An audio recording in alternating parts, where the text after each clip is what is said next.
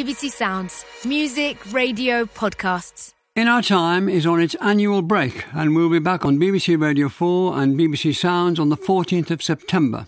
Until then, each week we're offering an episode from our archive of nearly 1,000 programmes, which I hope you'll enjoy. Have a good summer. Hello, the Iliad is one of the greatest works in world literature, one of the first and most influential. It explores a few crucial bloody weeks in the long Trojan War when the Greeks might win at last if only their greatest warrior, the godlike Achilles, will return to the fight and forgive Agamemnon, the leader who pulled rank and put him into an implacable fury.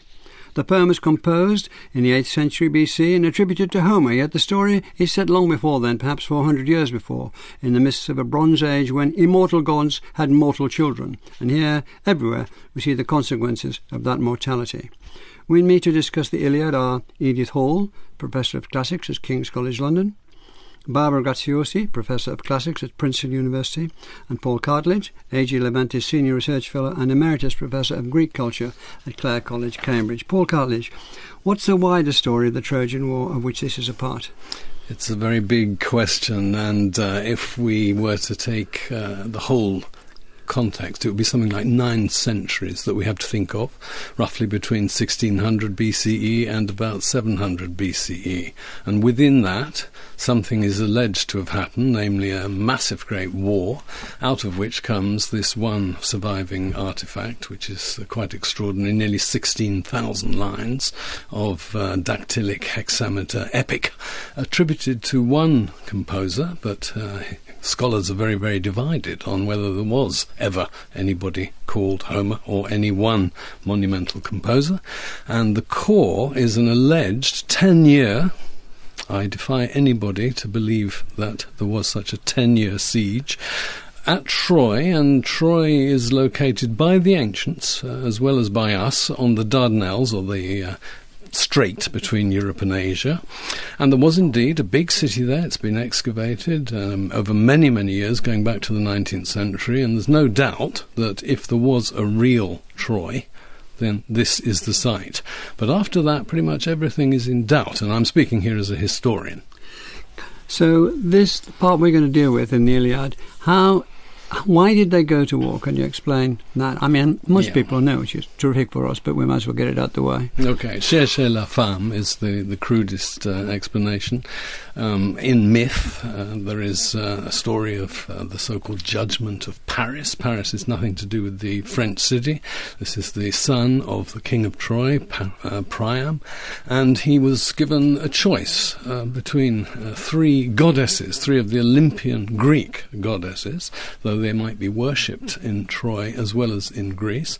And he made the mistake, as the other two goddesses saw it, of choosing uh, Aphrodite, Aphrodite, the most beautiful goddess, the goddess of sex as well as uh, allure. The other two goddesses were thereby implacably hating Paris. So when war broke out, and that's a long. Why did you choose Aphrodite?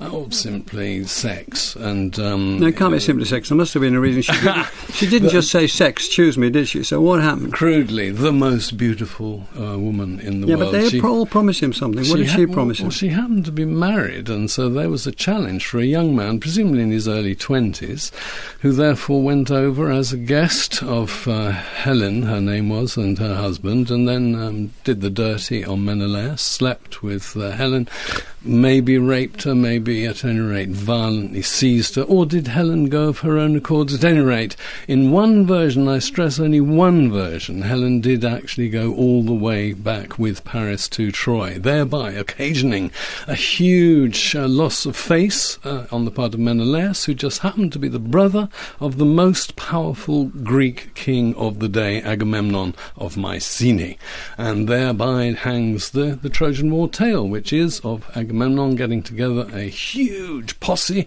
a thousand ships, innumerable men, crossing actually a very short crossing from uh, mainland Greece to the Dardanelles, and the rest is the Trojan War.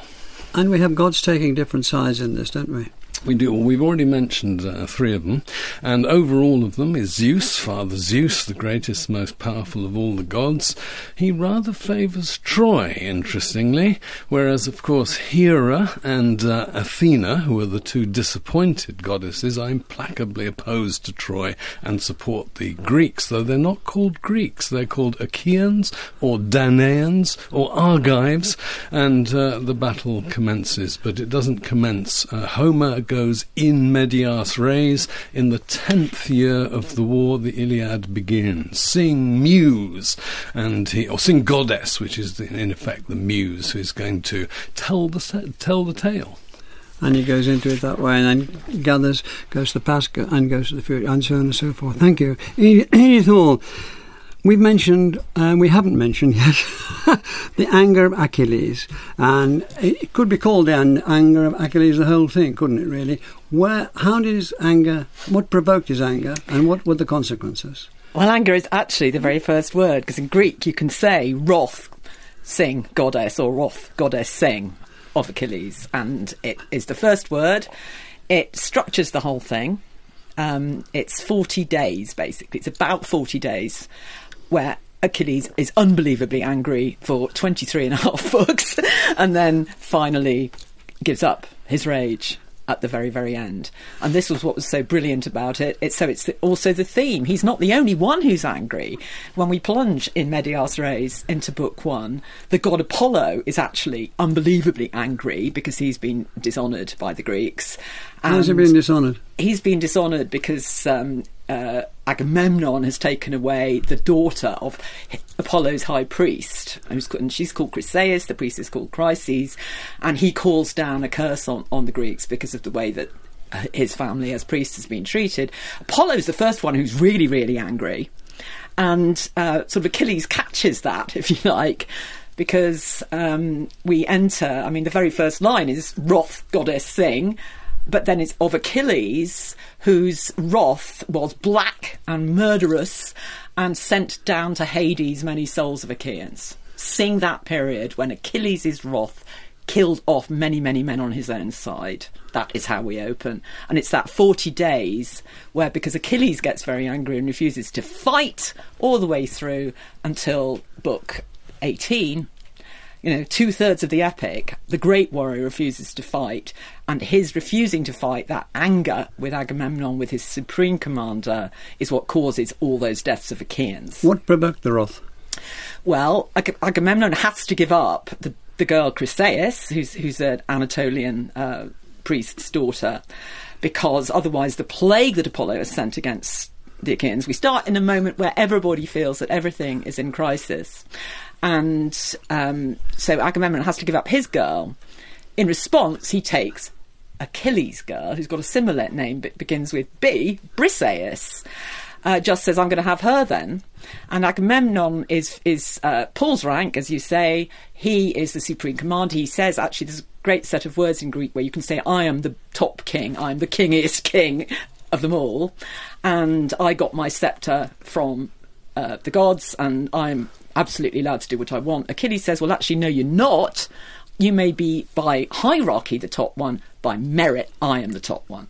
So we go straight into this clash of who is actually a better warrior and who is um, by heredity the top king. So Achilles withdraws his, his, his muscle, really, yes. retires to his tent, which is a ship, and refuses to fight until reparation is made. Yes. It's never really made except by himself at the, at, at the very end. So well, we have the well, Greeks. It is we... actually Agamemnon gives him a lot of tripods. Yeah, but, it, yeah, yeah, but he doesn't. It doesn't. He doesn't give in to that. He gives in to something else, which we'll come to. Um, the no, well, you tell me then, because it seems to me that he doesn't he doesn't care about Briseis and the tripods and the gold. He gets on with being in his sulk. He may have had. What happens is that his terrible grief um, and wound to his um, sense of honour and pride is trumped by the grief of bereavement. Um, I just think it's a rather different thing with Patroclus than, than it. It's about one kind of anger and grief being replaced by something bigger and worse. Bereavement is worse than being insulted. So the Greeks are against the Greeks as well as the Greeks being against the Trojans. I actually think the Greeks being against the Greeks is far more vicious and far more prominent in the poem than the Greeks against the Trojans. It's the squabbles between, and not just squabbles, I mean, raging, maniacal fits of absolute fury and envy and anger and revenge and vindictiveness and insult. I mean, the language they use to each other is worse than anything that you tend to hear on the battlefield against the other side. And that is a point that Homer, whoever he was, or the poets of, of, of this poem are tr- really trying to make is that Greeks are rivalrous Greeks are brilliant, but they're very, very bad at cooperating. And the Greeks are rather proud of that. They rather like to feel that they're independent persons. Yes, it's yeah. part of their self-definition um, as as an ethnic group and a linguistic group is that they are highly rivalrous and competitive. That's yeah. a very crucial part of the ancient Greek character. Yeah, that's what I was getting at. Uh, Barbara Graziosi, can we or should we think of the story as set in a particular historical time? Well, as um, you mentioned, in fact, in the introduction, and this is an important aspect of the Iliad, the story, even for the earliest audiences of the poem, was set in the distant past when uh, human beings were closer to the gods, they were godlike heroes, they were strong, they uh, didn't cooperate, as Edith has just pointed out, and um, they were larger than life, stronger, and institutionally less developed than the earliest audiences of the Iliad. By which I mean that the um, conflict that we have at the beginning of the poem is interesting, but also exceptionally alarming because it results in the death of the people on whose side you're supposed to be fighting. So the earliest audiences would have looked at these heroes. So let's just get the dates right to keep the listener with yes. us. This is it says composed is agreed about the eighth century BCE, BC, end end of the eighth written, century. Yeah, and written down a hundred or so years later. But it's about something that happened about four hundred years before that.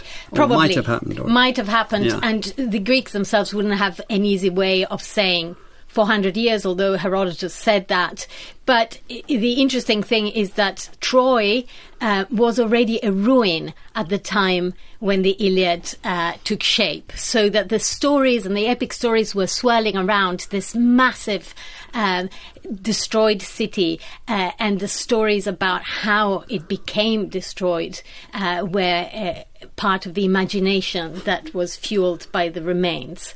Uh, and it's interesting because for Homer, these people who once fought there were stronger than men as they are today, more interesting, more glamorous, but also more pro- problematic. So you can look back at this mythical past, maybe 400 years, but partly imagined, partly mythical, uh, and think about the separation between gods and mortals, which has since become greater.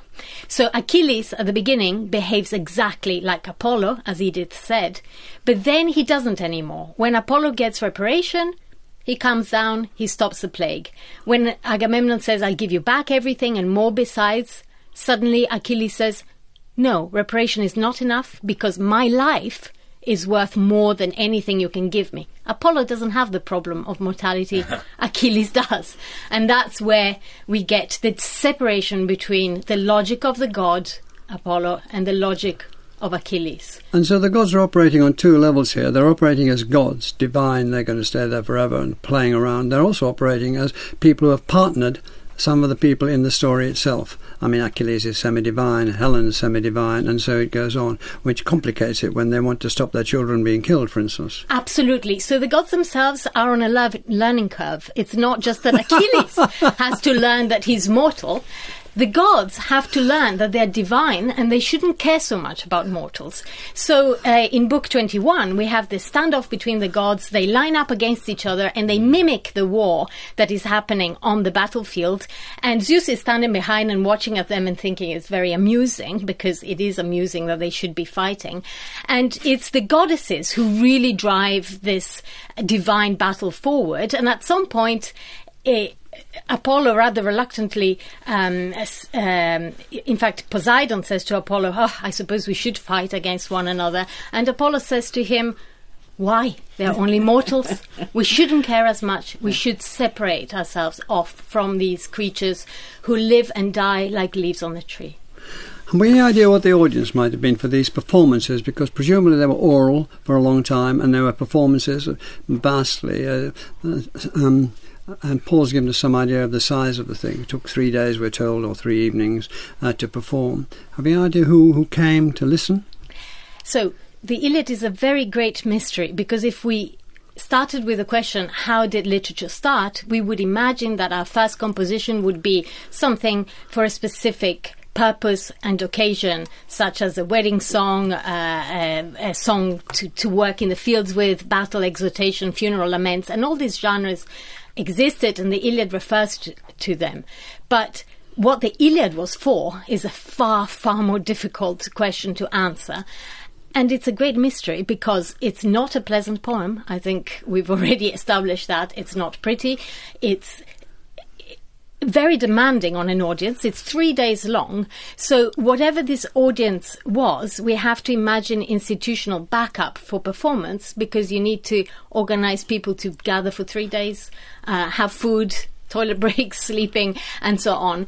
And from early on, we know that the poem was performed at city festivals. But it's it's rather like it, it, it intercuts Paul or Cartledge with the Olympic Games, as I understand. Every four years, Olympic Games, and in the intermediate every four years. Yeah, this, this, the, the, the uh, culture festival goes on, of which this is again and again the centrepiece. You're right. This is happening about the same time, and I think the key term here is pan-Hellenic. In other words, it is somehow representing an episode, uh, a long one, where astonishingly and untypically Greeks from different communities managed to collaborate over a very long period. The Olympic Games is, of course, war minus the shooting. So, in other words, in the Iliad, you have war plus the shooting. Um, the Iliad is paramilitary exercise uh, in a very nasty way. The, the Olympic Games is um, a little bit uh, less. So I understand that people did come. You said that in uh, in great numbers from all over the islands, like they did for the Olympic Games, yeah, and for various things. But the Iliad was the centrepiece.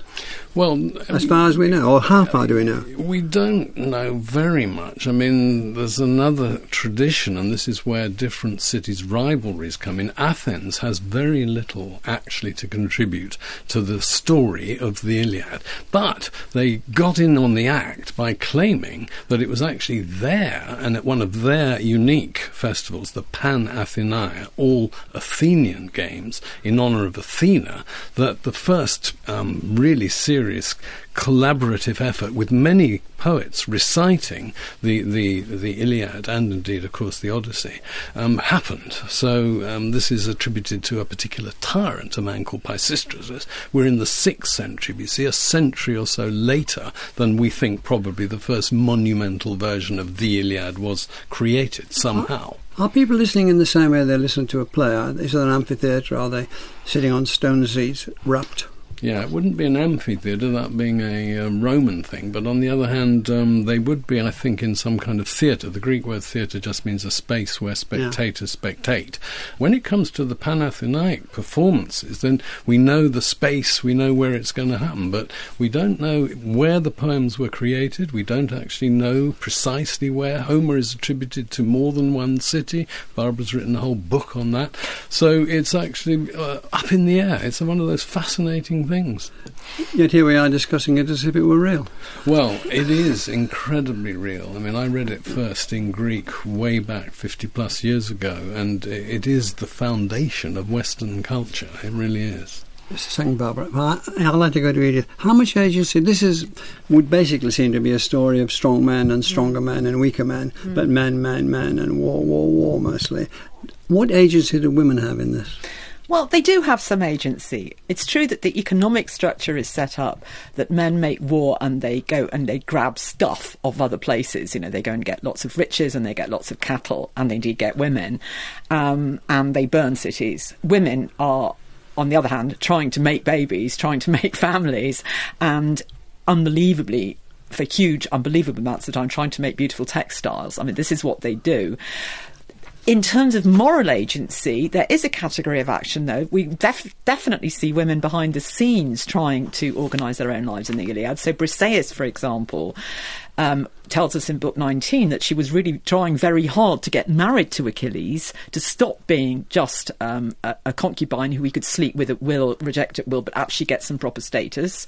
And we hear from Helen that the other Trojan women don't talk to her So they have used their agency. They hate her because their men are, and sons are dying. So we hear these little glimmers from behind the scenes. And in book six, um, Hecuba, queen of Troy, and Theano, the high priestess of Athena, do the most spectacular ritual to try to get Athena to stop the warrior who's currently rampaging around, who's called Diomedes. It's not actually their idea. It's Helenus, their prophet, but they do do it.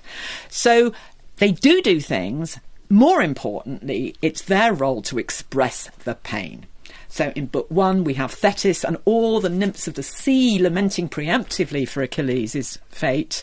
And in book 24, we have um, all the prominent women in Troy, including Helen, from starting with Cassandra when she sees the corpse of, of Hector. We have Andromache and Hecuba and Helen are the ones who do all the emoting. That is work you suggested by one of you, and I, I, truly cannot remember which one of you it is, that the Trojans were weaker because more of the women uh, expressed uh, reservations and gave advice to them and because they were there in Troy, whereas the Greek women were back in the Greek islands. Well, they are. That. You suggest. Or yeah. Can you answer yeah. that then, Bob? Um, well, um, we see it particularly when Hector meets his wife in Book Six, Andromache. Uh, Andromache. She he has to go back into the city in order to ask his mother and the priestess to um, beg Athena for uh, deliverance in the ritual that Edith has just described.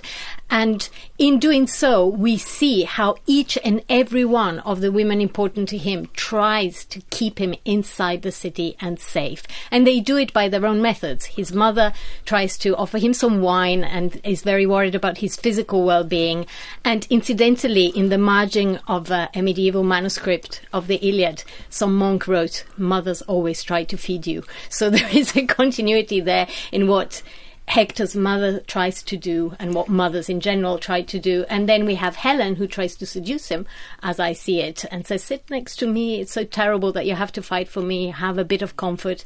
And then his wife performs effectively a funeral lament in front of him and says, Do you want me to end up a widow? You've got to stay here. You have to stay safe. And all of this, of course, potentially weakens his resolve to go back. And there's great anxiety about when he will extricate himself and return to his comrades on the battlefield. The Greeks don't have that problem. But again, it, it, it, he goes because of his sense of honour. There's honour, there's shame at not being brave, and there's the destiny that you have to follow. All these things are playing in and out all the time. Paul, Paul Cartledge, um, Achilles returns to the attack uh, to, to be part of the Greek force when his um, friend uh, Patroclus is killed. Now, this friend is uh, an ambivalent figure. Some people think that was a homosexual relationship. Sure. Some thinks it was a relationship of of, of brothers because they were brought up together. Um, so, what do you think? Well, they're foster brothers because when he was very, very young, and this is the ghost of Patroclus himself speaking, and right at the end of the poem, he tells us how he killed accidentally the son of someone else, and so he was exiled from his home, and Achilles' dad Peleus took him in. So, as you say, they were they were foster brothers. What their relationship was uh, in a sexual sense is not made explicit at all. It's not indeed uh, alluded to in Homer. But when we come to uh, the classical period by which time the institution of pederasty, that is, an older, an adult male and an adolescent boy, uh, in a mentoring as well as physical relationship, was normal among certain classes, then by a process really of anachronizing, uh, Aeschylus in his Myrmidons makes it absolutely explicit that there is a sexual relationship because it's the thighs of Patroclus that Achilles is particularly attracted to, and that is uh, a key part of physical homoerotic homosexual relationship in the classical notion of pederasty. But Achilles is withdrawn from the struggle, yeah. and Patroclus stays with him. Patroclus can't stand being out of the struggle, right. so Achilles lends him his armour and says, "Go for it, but don't go too far." That is... goes too far, and a god and two mortals kill him. Uh, and the lament um, and the revenge that uh, Achilles takes yeah. is as great as the anger as getting out of the battle. What's your view on this, Ian Paul? Well, to me, um, people have said it's a horrible poem. I think it's actually one of the most exciting poems in world history. What happens the moment that Achilles hears that Patroclus is dead is that we enter uh, uh, an emotional um, sequence that goes on for five books where his rage, he tries to assuage his rage. He first of all stands at the ships and he howls till the heavens resound and lights come off his head like, I am back, guys, I am back. And then he goes and gets his armour from his mother and he goes into battle and he has skirmishes with Hector, which are disappointing. We don't actually get the full um, showdown with Hector at that point. He f- kills off dozens of Trojans on the rampage. He even gets in the river where he kills off more and more and more, even the ones begging for their lives. Then, you know, when all of that is through, he still will not eat, he still will not wash, and we do the funeral of Patroclus. He makes his men, all the other Greeks are allowed to go back and sleep in their ship, he makes them howl all night long and drive their chariots all night long. And this, this goes on for books and books, and he cannot get rid of his rage. What view do you take of that rage at that particular time, Barbara? So there is a way in which the rage is transformed. He doesn't care about Agamemnon anymore. Agamemnon says, "Great, you're back fighting. Here, have the gifts." And he says, "Later, I don't care about that." Uh, and he focuses on the bereavement, and the bereavement is described in great detail to the point that uh, m- medical experts have said these are the symptoms of bereavement, and you can see them cross culturally. And what we begin to see at the end of this poem is that the um, um, pain of Achilles at the death of his uh, closest friend mirrors the death and the pain that Priam, the father of Hector, feels when his own son is killed. We haven't got to that yet because what Achilles does, because Hector has uh, finally finished off Patroclus, and Achilles goes through, wades through rivers, butchers people right, left, but finally gets Hector out to fight and quickly polishes him off and then drags him around the walls of Troy for three times and wrecks his body. Uh, and then, then one of the great scenes, as all of you right, uh, Hector's father comes out and begs Achilles to give him back the body of his son so that he can give him decent burial. Sure. And that's when Achilles becomes mortal and s- stops behaving like a half divine, half mortal. And in fact, the gods have already had a conversation about this because uh, Apollo was um, horrified by the way um, Achilles was behaving and said uh, quite clearly Achilles has to learn pity and fear and shame. Pity and shame are the two things he identifies as feelings that are appropriate for mortals, for human beings. And these it is important to note this, are social feelings. They, you always feel them in relation to your community. And Apollo insists on this and teaches Achilles a lesson by running even faster than him, which is, of course, a point of honor for uh, Achilles. And eventually, we arrive at the point in which Achilles is the son of his mortal father, whereas at the beginning of the poem, he behaved very much mm. as the son of his immortal mother. So we have that transition. Paul Paul Cartledge, did the Iliad reflect what the Greeks the Greek character at the time, or did it help form it? Well, that's. Uh, I think there's no such thing as the Greek character. It reflects mores. It reflects an upper class uh, aristocratic mentality, which remained constant and indeed controversial. And of course, it was against that that, for example, democracy arises as a reaction against. But it is a dominant um, ideology, and uh, it certainly was very helpful for the aristocrats of the 8th century BC to have a poem that uh, seemed to justify their superiority because it's a superiority of birth as well as of education, upbringing, and consciousness. So, absolutely. Aristocracy is very stressed in the Iliad, isn't it? You you can't be a noble warrior unless you're nobly born. You can do great deeds, but you your you, the, the, your background birth is a key factor in this. The um, first real bloodshed in the poem is actually when Odysseus uh, beats up with his scepter, with the scepter, the uh, working class character who tries to start a mutiny, Thersites. And the first blood that flows is when this uh, his back is actually, you know, slashed with the scepter. And it's an incredibly tense and exciting moment in book two. We have the big fight between Achilles and Agamemnon over merit and who does all the work versus privilege. In book one, that is then mirrored down one class in book two when Thersites tries a mutiny and says, Why are we all here doing all the work for nine years already when we can't sleep with our wives at home? Um, and there's a very, very tense moment because he does get the men behind him in the camps for a few lines. And if you actually perform that live with people, there is a real tension as to who's going to win. And it's all about laughter.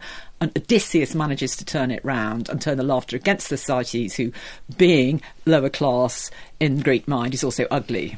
But then um, the men are running away because yeah. um, Agamemnon's actually suggested, perhaps, guys, you know, we, we, ought really to give up. We're not doing brilliantly, are we? So some of them start running off, and Odysseus yeah. it is who chases after them. When he meets a man of the aristocracy, he addresses them with reasonable words of persuasion. When he sees a lower class man, such as Thersites, he simply thumps him. Barbara. These episodes are part of a technique that Homer uses more generally, which is to ask the what if question. What if Thersites had persuaded the Greeks? Mm. What if uh, uh, uh, Agamemnon's crazy plan of saying, oh, let's just go home, uh, had obtained? All the way through the poem, although we know that Troy is going to fall, there are these moments in which we have the counterfactual. Oh, and then Troy would have fallen right then had this happened, but it didn't happen. And this is a way of keeping the audience awake. Uh, we've got three three nights or three days of recitation going, and there is a lot of exploration of possibilities that are not then fulfilled in the myth. It's it's um, extraordinary how powerful sense of honour and shame are. I mean, neither side really wants this. Both uh, both sides suffer. Uh, you, I can't. They can't see. Well, I can't see. You, you see much gain. Um, everybody resents the fact on both sides that Paris took Helen away from, from Greece and so on and so forth. Well, they do and they don't. I mean, there are critical readings that say the tragedy, this is uh, ever since um, um, the Second World War, people have read it as a great uh, pacifist polemic about the pain and the suffering of, of violence. I'm afraid we're talking about an ancient Greek warrior society, whether it's the 13th, the 8th, or the 5th century BC, which is almost always at war, where men are trained for war, and men are excited by war. And there may well have been lots of women who wished they'd hang it up and stop it, but that was all the aristocrats aristocracy knew what to do. That is how they spent their whole time training. And I think they found the poetry of it very exciting. You've referred casually to Homer as if he were real. Now, there's so much discussion mm-hmm. about the unreality of Homer that I don't. We haven't got that much time. But what's your view of the? Uh, was there one person, or was it a collection, and this name of the blind poet added to it? What's the general view here? What, starting with you, Barbara. So, to start with what we actually know, uh, which is not much, um, clearly the poem came out of a long tradition of oral performance of composition and recomposition without the aid of writing. But also, equally clearly, this poem was written down because we have it. So, what happened in between uh, various flexible uh, stories about the Trojan War and this one monumental epic, which quite clearly tries to do the whole tradition by singing of only a few days? Because it starts with a catalogue of ships. It announces the, de- the through the death of Hector the fall of the entire city. We don't know, but what I would say is that clearly this was a poem meant for reperformance. You're not going to uh, construct something as monumental, enormous, and with such investment without thinking this is something that is going to stay with us. If one person was solely responsible, or whether we have say, as some have suggested, a collaboration between an inspired oral poet and the technologies of writing coming in. This is something where I think intellectual modesty is required. A lot of my colleague Homerists have you know, said one thing or the other. I've had epic battles about this and careers made and broken. But actually, we have to remember that it is possible for great artifacts to come out in various different ways. Either one creative genius or a creative genius collaboration? My take is that the genius consists, whoever it was, in not describing the fall of Troy in the Iliad. Why is the Iliad called the Iliad? It's a nonsense because Iliad means the poem about Ilios or Ilion, Troy, and actually Troy doesn't fall in the Iliad. And it's not about the death of Achilles, which is the most interesting and exciting uh, aspect because of what was then thought about the fact that he lived so short a life and yet he lives on eternally in memory. So those two absolutely cardinal facts about the Trojan War story excluded, though adumbrated, referred to, and so on. Brilliant, absolute genius. That, that, whoever it was, and I imagine there was one guy. I call him the monumental. I call him the monumental composer. Uh, can I, sorry, I'm just going to say I'm actually going to go for hive mind here. It is so good because 500 years of different kinds of poetic talent went into it whoever put any finishing touches that did make the sunsets and the unity in the 40 days wonderful, hands off to them. But it, he could not, or she could not have done that so well if there hadn't been so many brilliant minds already gone into it Except over 500 years. I don't know about, well, you, you, you, you obviously will tell me because I don't know, but it seems to me it was about the 6th century BC or BCE that it was set in concrete. And that isn't well, 500 years. That's what uh, you said. In, in that it was written. There's written language down. in it that goes back to the 15th century BC. Yeah, but I mean, to. never mind. You, you talk as if people, I, of course, might, but you talk as if once it was put it set in that way, it was continuously amended. I thought the other thing, once it was set in that way, people said, "Don't change your word." Oh, well, I think if I may, talking about yeah, the period of, of, yeah. yeah. C- can I clarify here? Because um, again, the evidence we have is very incomplete about how fixed the text was in the sixth century. This is a matter of debate, but on the evidence we have, it cannot be uh, entirely decided. Uh, there are variants that are recorded for us, but they are few. So the people who say we have a multi-text of Homer right down to the Hellenistic period, and some people do argue that, don't have much evidence to go on. Mm. What we do have as evidence, and this is important, is that the rhapsodes, the people performing the Iliad and the Odyssey, had a lot of social pressure on them not to change the text. So that already in the sixth century, one line apparently gets added, and there's a scandal mm. about one line out of almost sixteen thousand uh, because it's it's meant to be Athenian. That that wasn't actually. Thank you for that, but it wasn't what I what I was saying. We know from various things to do with the actual language in it, that it uses Mycenaean Greek quite often, and that it was almost certainly already in formation, in my view, by the 13th century or the 12th century, and that we're talking, therefore, about 500 years long before the Phoenician phonetic script is introduced and it's written down. 500 years of people playing around with how should we do the bit where Hera seduces Zeus? How should we do the bit where Thersites fights up? And developing it, making it better and better. That's any, when I say hive mind. Have you any evidence for that? Oh there's quite a lot of evidence that the language itself, um, because of the way that the Greek dialect developed and the missing W noise and so on, there is certainly. There also in My, in Linear B, which is the script of the Mycenaean um, Greeks, there are names like Achilles. I mean, there and these gods are already there. I'm one for a much, much longer period of development. We've also got lots of visual representations of minstrels in the Mycenaean era. So I'm for a much, much longer era of emergence than I think most of the scholars who are fashionable currently. Well, I would, as a historian, add to qualify that slightly that so far as the social customs, the uh, imagined um, background in which the heroes move, the, the houses they live in, etc., etc., these are all, it seems, uh, from the archaeological evidence, much nearer yeah. to the moment of monumental composition than to the Mycenaean period. So I'm entirely with you. Very long tradition, but an awful lot of the stuff that's um, the background noise, if you like, of the epic um, duels and whatever. That is more 9th, 8th century than it is 12th, 11th century. We're coming to, I'd like to talk about a couple of things. We're coming to the end. What, what about the repetitiveness of the language, the and the repetitiveness of the Im- repetitiveness of the images attached to the heroes of the piece and heroines of the piece? What does that give? So the repetitiveness has to do with the technique used to compose without the aid of writing, so that you have formulae, ready-made bits of language that you can use and um, which have the right rhythm, and that you have pre-memorized, so that you build it out of pieces of language that are already in your repertoire.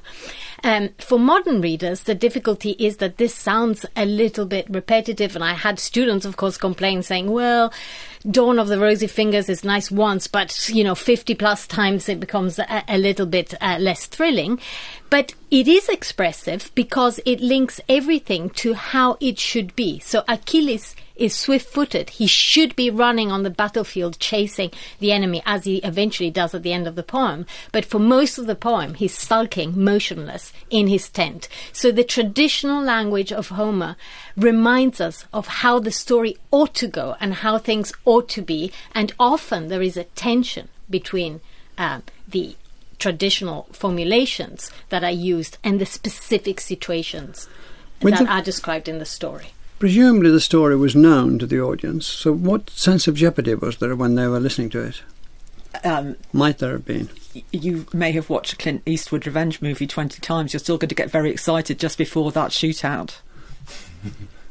Some people are. Well, it all depends on how well it's performed. I think if Yeah. you've got if you've got a bard that can really make an electrifying atmosphere, you know, I've seen Antony and Cleopatra by Shakespeare uh, about a hundred times. I'm still always worried about whether they're actually going to, you know, kill themselves at the end or not in the hands of good actors. But there is a genuine point about whether the myth was, as it were, fixed. In other words, the essential story components. And just give you one illustration from a later period, Agamemnon is not killed in Aeschylus by Aegisthus, he's killed by Clytemnestra. In Homer, he's killed by Aegisthus, as any normal Greek would expect. So, in other words, you can play around if you're in drama, you possibly can't play around if you're in the epic. Finally, what impact? Is it possible to summarise the impact this has? It's just enormous. I mean, Well, what does enormous mean? Well, it's the um, Plato in composing the Republic, as we translate it, excludes poets from his ideal state because he wants to ex- exclude Homer.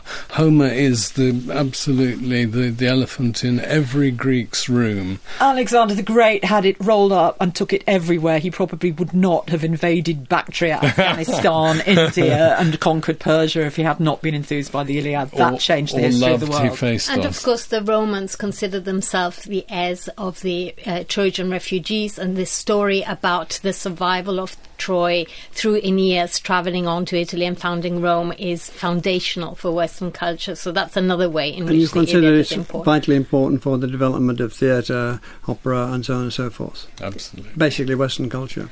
Absolutely. Undivorceable. But, uh, thank you very much, Edith Hall, uh, Barbara Graziosi, and Paul Cartledge. Next week, we'll be discussing the history of automata, sophisticated machines apparently human, and are they or are they not going to replace us? Thanks for listening. And the In Our Time podcast gets some extra time now with a few minutes of bonus material from Melvyn and his guests.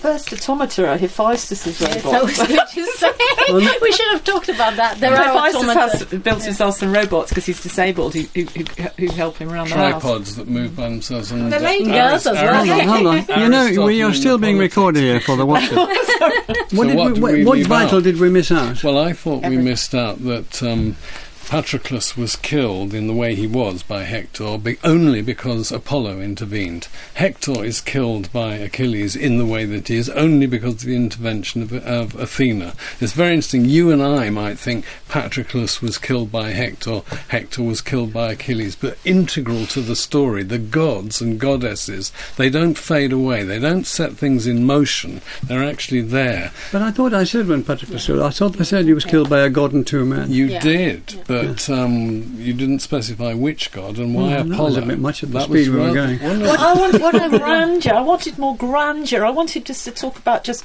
the way that the Yeah, literature is of such an elevated nature. Yeah, we So didn't- whether it's Athena sort of, you know, darting down like a meteor, or it's The Zeus similes, shaking, mean? and no, or all of it. Whether it's somebody, But also the an oath. encounter between It's just uh, a Why level. didn't you? No, why didn't you? Sorry, said because you you wanted- wanted to know didn't you? sort of sociological things. I didn't want anything. I asked you questions you could have answered any way you wanted. But what about what about just a, a small a small section on the end on Priam and Achilles meeting and the women lamenting because we haven't done the end of the poem at all. I, I, I give you that, but I think you covered a lot of ground. Yes, we did. Uh, and I we did, do actually. think I do think what I said to Edith half jokingly is half true. That if you want, to, if you come with ideas about the piece, whatever it is, in this case the Iliad, that are very very important to say, you'd easily be able to find ways to say them in the Yeah. sort of porous questions I ask. I, I always want to speak when someone else is speaking. I, I find Yeah, this as too. a structural feature of in our time that I have a point to make when someone else is making their point, and it goes, it just disappears inevitably. I thought we covered a lot of ground, actually. Yeah, yeah. What's the business of it? We never said that Helen was semi-divine, which is a Yes, you did. well. We No, did. no, you No, did. that I did, You did, did. Oh, yes, oh, good, yeah. thank God I got that in. They According tor- to it's one- psychologically tortured. They're all psychologically tortured. She's tortured. She wishes she wasn't there half the time. You know, Achilles is tortured. Hecuba's tortured.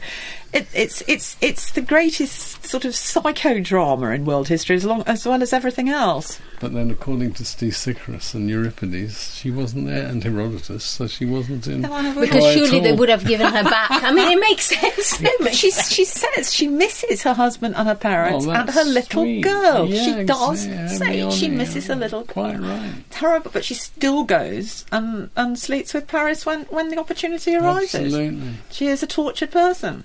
Is she not led to that? Because he's he's rescued from this battle with Menelaus, this hand-to-hand fight with Menelaus, Yeah. uh, and so uh, there's the goddess who wimp. reckon. Who, She could still say There's no. that funny moment actually No, when son- when the goddess Aphrodite Gets places wounded. places uh, uh, Paris in in bed with Helen, and then.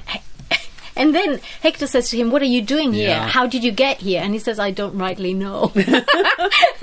But we still know that they're having sex, and we're not told that he raped her in that Yeah. particular occasion at the end of book three. Um, and I think it is this psychological torture. I mean, it's the, it is in Achilles' dilemma. Shall I have a short and glorious life, or shall I just go home and live out my old age? We, we didn't actually. We didn't. didn't I'm, get I'm that not asking you to. I'm not asking you to commit. And it is. It's. Uh, is there any consensus about the relationship between Achilles and Patroclus? And Patroclus?